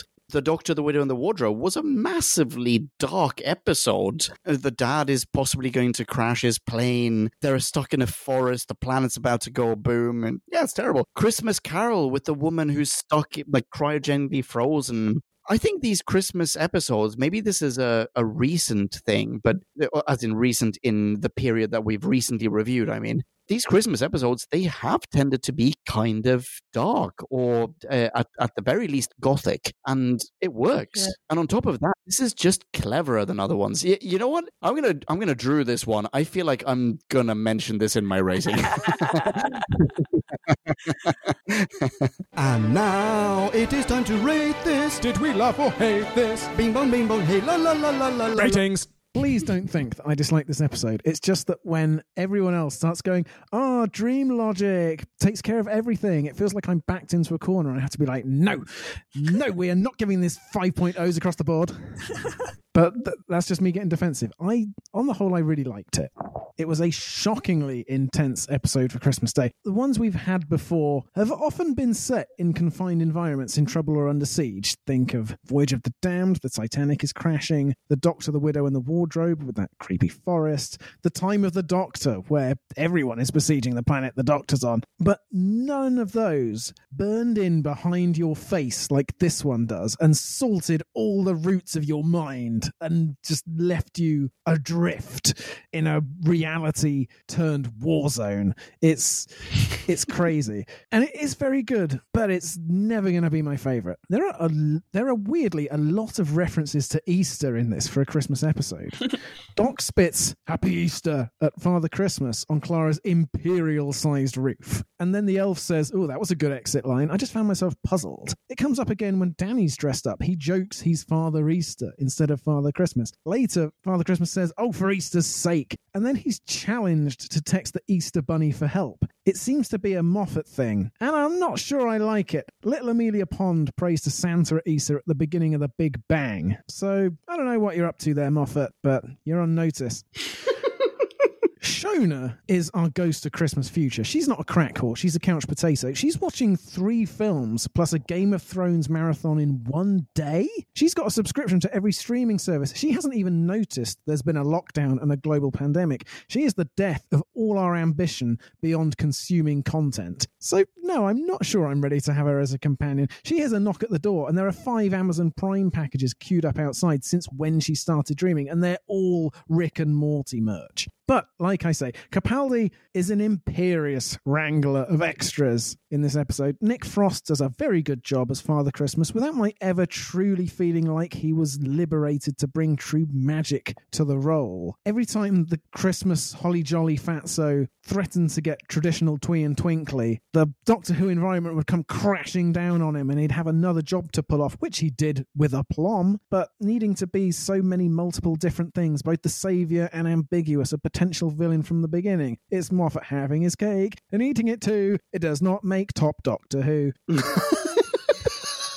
so, sure, this is super ambitious. It achieves most of it. There are loads of good lines. I don't know if it's Clara's finest hour. Samuel Anderson as Danny does well, but I wish the whole series had been different. Anyway, here we are. I'm going to give it a 3.7. It's my Christmas rating. wow. I could feel you how little you wanted to say seven, and then, then couldn't stop yourself in the end. You are, you're 100% correct, Marie. I wanted to say 3.6, but because I've given previous Christmas episodes 4.1, 4.3, no, this mm. is one of the better ones. yeah, interesting. All right. Oh, all right. Holy moly. Marie, would you like to go next or would you like to go last? Uh, I will. I will just pick up on what Drew just said, actually, Okay. um, because I think had we reviewed this just after Christmas, and I was all in the festive spirit, and I was of that Christmas mindset, I think I would have been giving it a four point something as well, because I really thoroughly enjoyed this the first time I watched it, and I cried at the end, and now I, and I just wrote down all the tears, and now I can't remember which bit made me cry because it didn't make me cry the second time around at all. Oh, oh. oh no. But I just think that it, it was incredibly dark, which I liked, but uh, jovial at the same time. Lovely bit of interplay with Santa and the elves. And I think that's sometimes is missing from a Christmas episode. Sometimes, especially recently, they have just gone kind of really dark and twisty, and um, it's nice to have a little bit of a light-hearted feel as well. And I could just imagine like little children watching this at Christmas, and I don't know, maybe maybe they're not so engaged, maybe they haven't watched Doctor Who before, but suddenly Santa's on there and he's telling you that mum and dad have been lying to you, and they don't put the presents under the tree. And I just thought that was really sweet moment. And I think you're right in saying it's not Clara's finest hour, Drew. I think the last few episodes we've completely praised her and said the actress has done a phenomenal job, and she, like sh you know that she's my favorite companion. But I don't think she was. I don't know. Maybe I don't know. Maybe not used as well as she could have been in the North Pole sequence. I think a lot of the like interrogation stuff kind of went over to Shona, but then when we went into Clara's dream world, it was just so incredibly sad, and that really moved me. That how much, even though she knew it was a dream, she'd rather be in that dream for the next five minutes with Danny than wake up and face reality. I just thought that was such a dark thing to show on Christmas Day, and then they repeated it again in the sled with Santa that she was just, you know, just five more minutes, just let me just stay here and just wanted to escape her life. And it, you know, that really got to me. That really did move me. So yeah, there were def. Oh, I don't know. It did. It did move me. It's a very moving episode. Now I want to. Now I'm going to think I'm going to go higher again. Here we go. Here we go. I just want to say for the record, I've taken a screenshot of my rating so that when you get up to like 4.9, Marie, you really had me going there for a second. Really? it's not. It's not a four point. It's not going to be that high. I do, but I think. I d oh, I don't know now. I'm. T- I'm second guessing myself. I'm gonna. Oh, I'm gonna. it's not my favorite Christmas episode, but it's very fun, and I. Li- I actually think I like that we never know if they're in or out of the dream. I think it, in my head. They're still all in the dream, and the rest of them die, and it's a very dark episode. And at some point in the future, Doc and Clara wake up properly, and it's off screen, and we never see it. It's not going to come out in the next series, probably. And I don't mind that. I think the Christmas ones you do see as a as a bit of a one off because there's now going to be another six months before we get the next episode, so it doesn't always have to follow on exactly. So yeah, so I'm just gonna give you a nice round 4.0, I think. 4.0. All right. Hmm, well, I think it's I ju- yeah. I took I was I was I was hovering around the three point seven mark as well. I was there with you, Drew. But I just it is a good episode and it is Christmas. And if it was Christmas, it would have probably given it a four point three or something. But it's not. Yeah, and what you said actually reminds me of one of my favourite parts of the episode, which hasn't come up at all, which is that post the blackboard scene, Yeah, Clara just blinks it all away. yeah, And the music from being disturbing changes to her theme and goes all happy, which is even more disturbing because we know that that means that she's fucked. yeah. it's a, it's a really really dark sequence with Clara. Yeah, but it's really well done at, at the same time. Mm. Yeah. Anyway, yeah, I'm s- yeah I'm happy. Okay. okay. cool. Great. Um, well, you know what? I don't care that it makes no sense.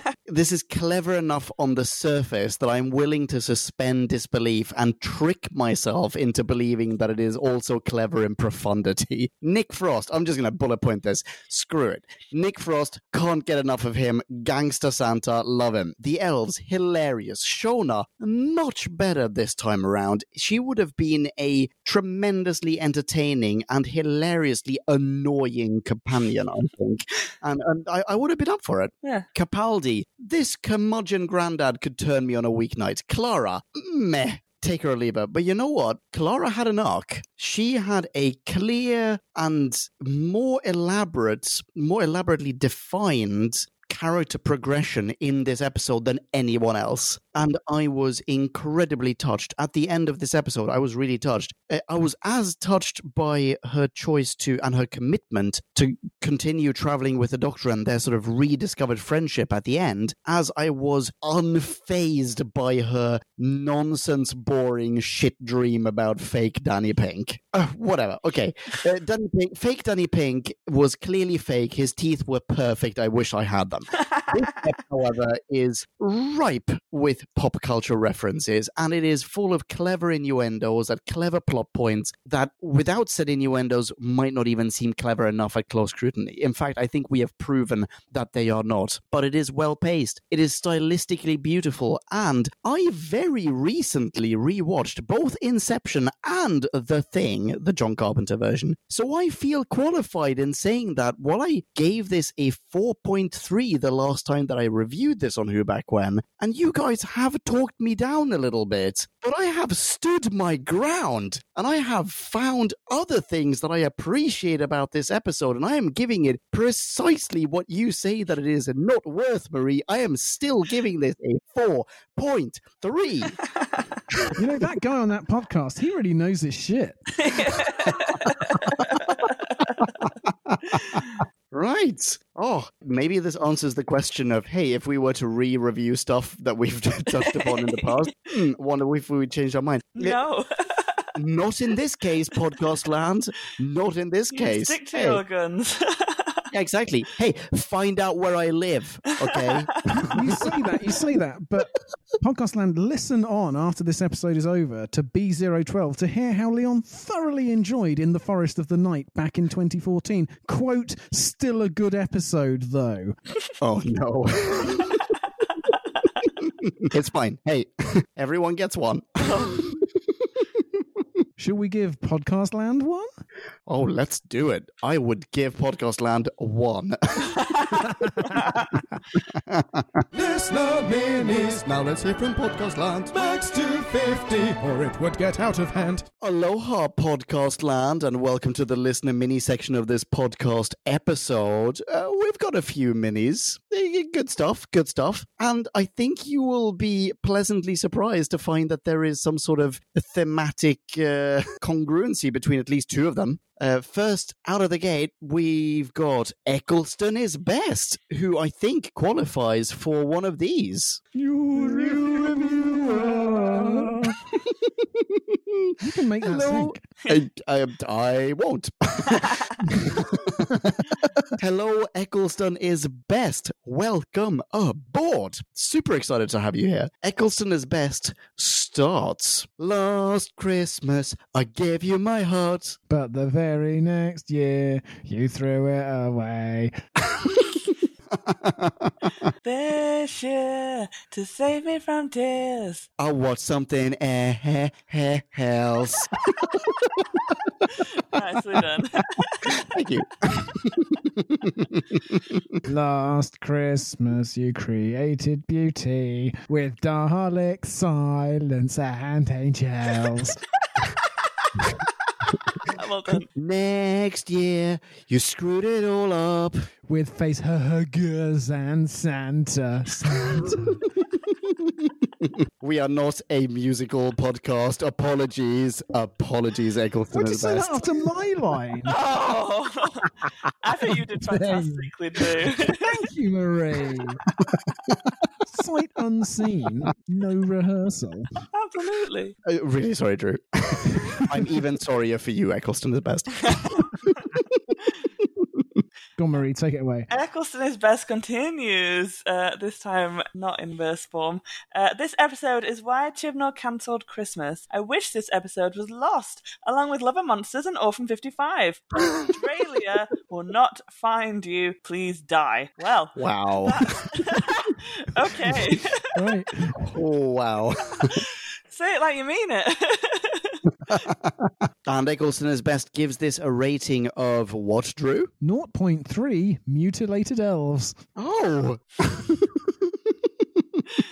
Uh, and there's a little PS. The concept art for the guns in this episode is really cool. Uh, I don't even remember guns in this episode. They have burst the, into um, the infirmary with them. Oh, I was I was thinking the Ah. um, the balloon animal gun.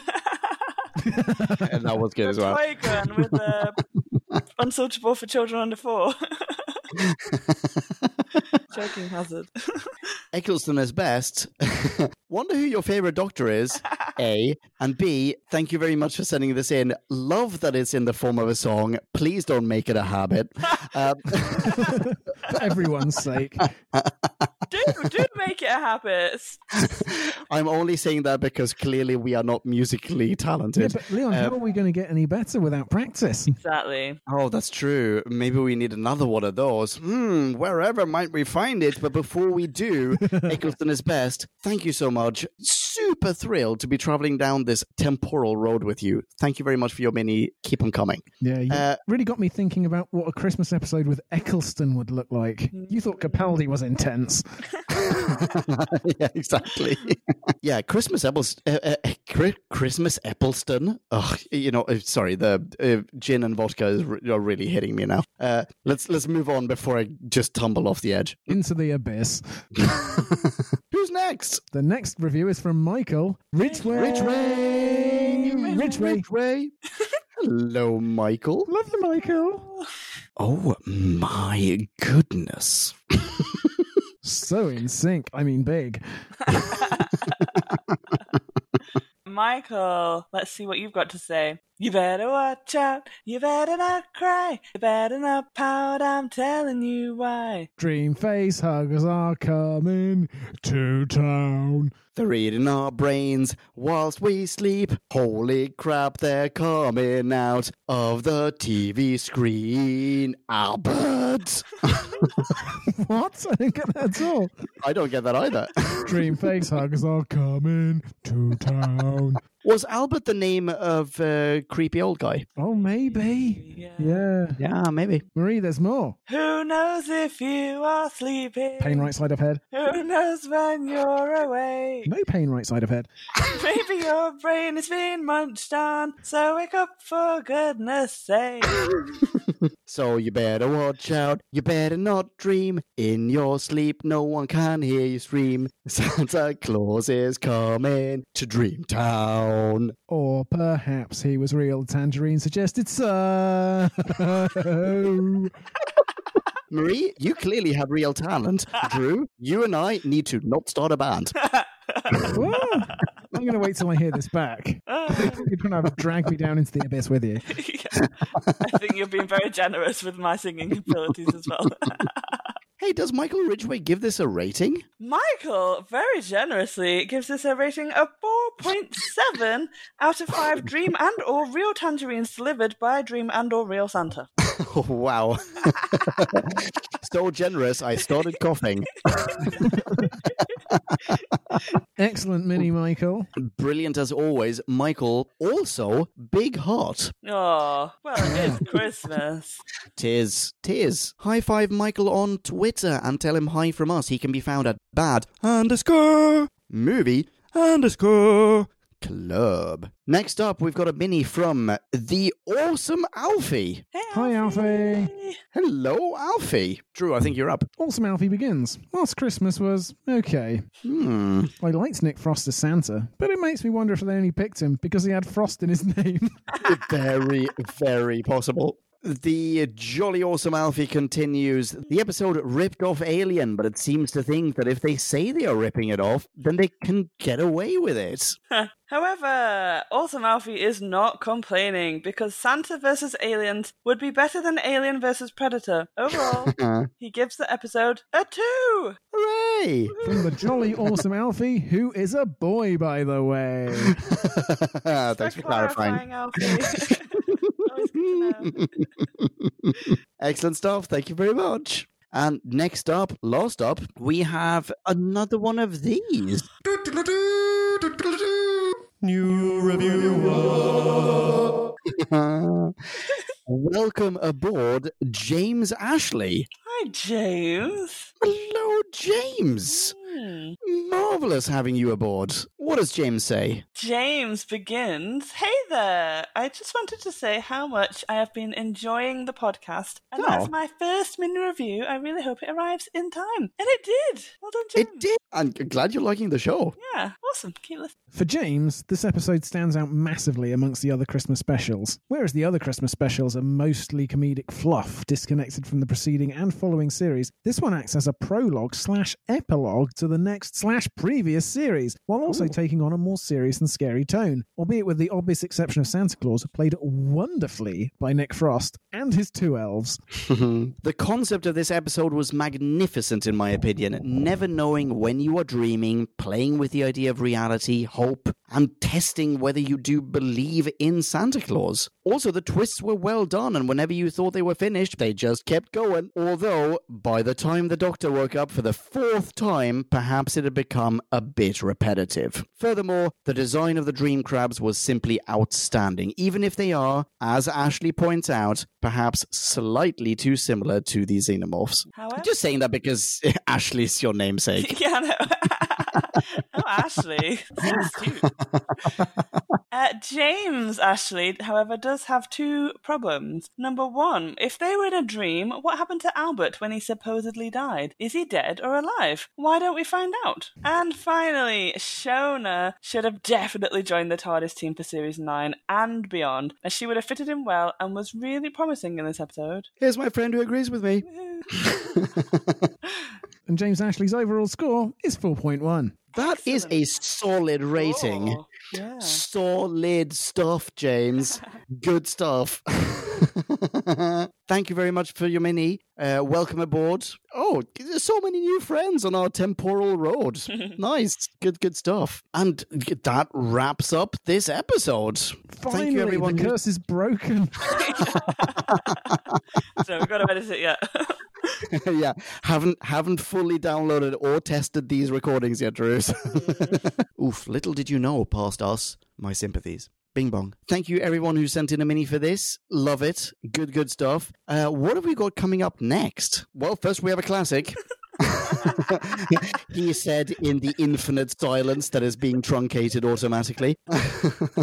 Namely, City of Death, which is excellent. After which, we're back in New Who territory with what, Marie? I believe it is the Magician's Apprentice. Ooh, good.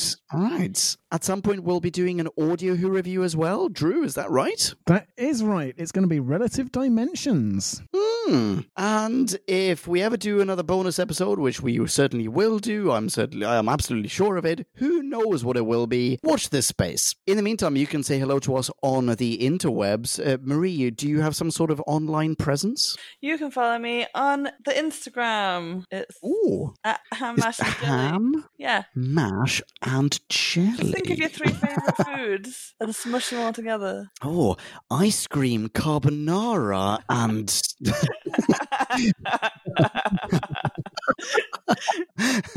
ham mashed what? jelly.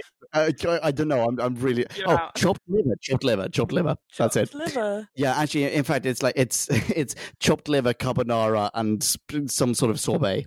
Oh yeah, everyone follow Marie at chopped liver, carbonara, and sorbet. Chopped liver. So left field. I didn't expect that Oh, at all. so freaking the best, just the best. Um, Drew, you're on the interwebs in some form or another as well, are you not? I am. You can come and live in my Tweety bush at Drew Back When. Excellent branding. Why, thank you. Ever thought of emulating it? I have on numerous occasions, but I'm not there yet. Consequently, I am still to be found at Ponken, P O N K E N. That's right. Until the next time, please be rad and excellent to one another. Stay safe, stay healthy, and yeah, you know what? Ciao ciao. Bye bye. Toodles. Kablamo! Did you enjoy the show? Then please do what the cosmos compels you to and spread the gospel of who back when. Tell your friends. I've got no friends. No problemo, tell some strangers. Hey! Like us on Facebook. That's facebook.com slash who back when. All in one word. Are you into Twitter? Awesome! High five us online and we'll high five you right back. You guessed it, we're at Who Back When, all in one word. Check us out on Instagram for behind the scenes photos and other Whovian goodness. Watch our videos or even listen to our podcast on YouTube. That's whobackwhen.com slash YouTube. Vote us up on Reddit, listen to us on Stitcher, and head on over to our website, whobackwhen.com, where you can submit a review of your own, browse the article archives, and peruse our visual index of aliens, monsters, and more, which increases in kablamos with every episode.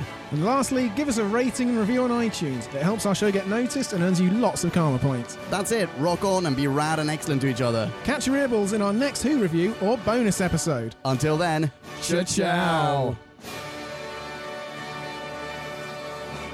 Who back when?